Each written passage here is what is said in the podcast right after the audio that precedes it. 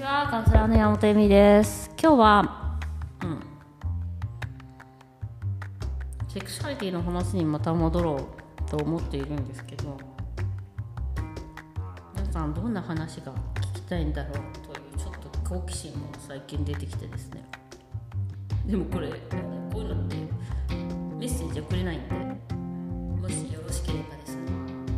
あのネタにしたいので、ぜひ、フェイスブック、ツイッターの方にですね、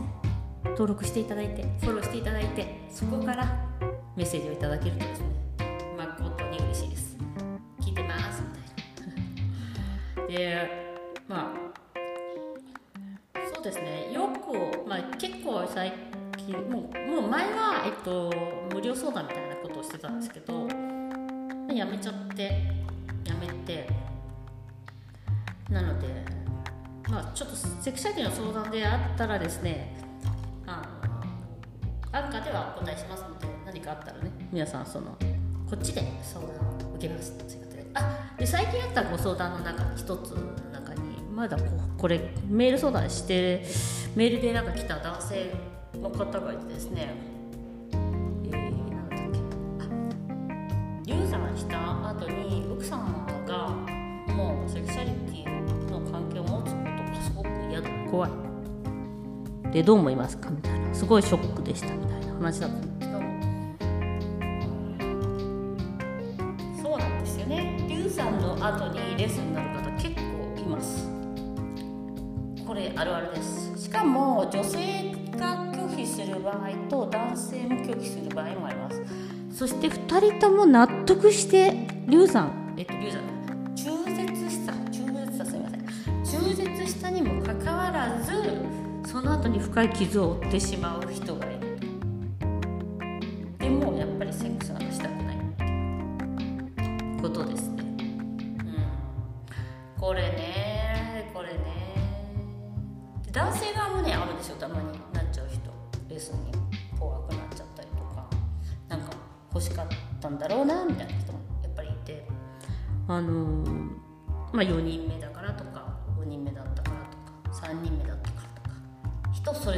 ですやっぱり。で、まあ、経済的な問題っていうのがまずすごくあったりとかして。でこのね中絶レス問題はまず時間っていうのをすごいしてるその失ったものに対する時間ってすごく大切でまずその時間を持つっていうこととあともう一つ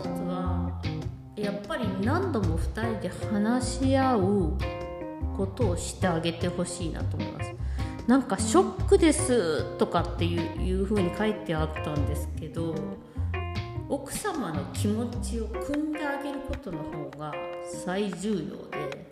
それがレス解消につながると思います。だからやることを焦らないで彼女の気持ちを汲んであげる。どういう時に辛いんだとかどの時どういう風に辛いのかとか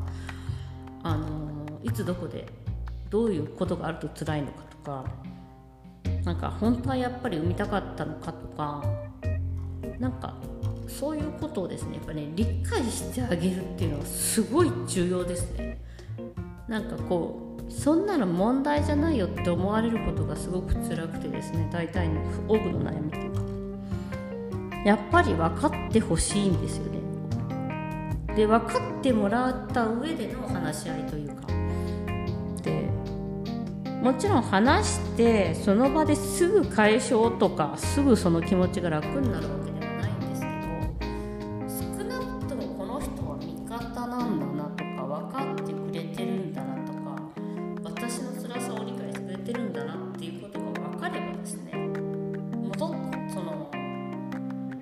性というものを他の形で見れることができると思います。ただうんそれを受け止めてくれないと余計辛くなると思うんですよ女性は。これってなんか理解してもらってないとか話し合いにならないっていうのとすごく同じでえっと、そういえばですね先日ねあの私のお友達の生理コーチのマリコさんという方のね、えっと、ポッドキャストを聞いたんですけど彼女のお悩みはですね、えっと、自分は、まあ、昔から、えっと、子供の時からその見た目にすごく自信がなくてそれはまあ心のない人からですねブスだとか「お前どうしたんだその」言われたことがなんか何度かあったらしく高校時代、まあ、その思春期とかねそういう時ってすごく気にするじゃないですか。そういう時になんか「デーブデーブ」って言われましたとか「ブースブース」って言われてすごく傷ついちゃったりとかすごくするわけですよ。でこんな自分なのにこれ女性にみんなあるんじゃない？このブス問題。なんか99.999%の女性はみんな自分のことをブスだと私は思っていると思ってるんですけどそのこんな自分なのに私のことを愛してくれるなんて申し訳ない。って思っているらしいんですね。でも旦那さんにそれを言っても何度言っても受け入れてくれないらしいんですよ。もうその話はいいよ分かったよみたいな。そんなの興味ないしみたいな感じで言われるっていう話で。本当に興味ないんだと思うんですよ。だって君は本当に美しいしそんなの。そんなこと気にしなくていいよみたいな感じで言われるらしくて話だからその時にあそうなんだって本当は分かってほしいだなと思いますね女性はやっぱり。そこでそこで話を聞いてほしいみたいな。その辛く辛さとかを。でそれがなんか変わるわけとか僕にとっては別にその君がすごい美しいと思ってるけどとかそんなの関係ないよみたいに思うんですけどだからなんかそのそういうふうに思ってる彼女がすごく嫌だっていうそのコンプレックスが。それすごいセクシャリティでもなんか何が嫌だって彼女多いんですよね男性で。でその自分の体とかにコンプレックスがあることが楽しめない理由っていう感じになってる方が多くてまあそのでも女性としてはやっぱりその一歩踏み込んでほしいよねみたいなまあ、確かに男性はカウンセラーさんじゃないしあの分かんない悩みかもしれないんだけどでも女性というのはそれを理解してくれることによってその人に信るようになるんですよねやっぱりね。だからその自分が本当に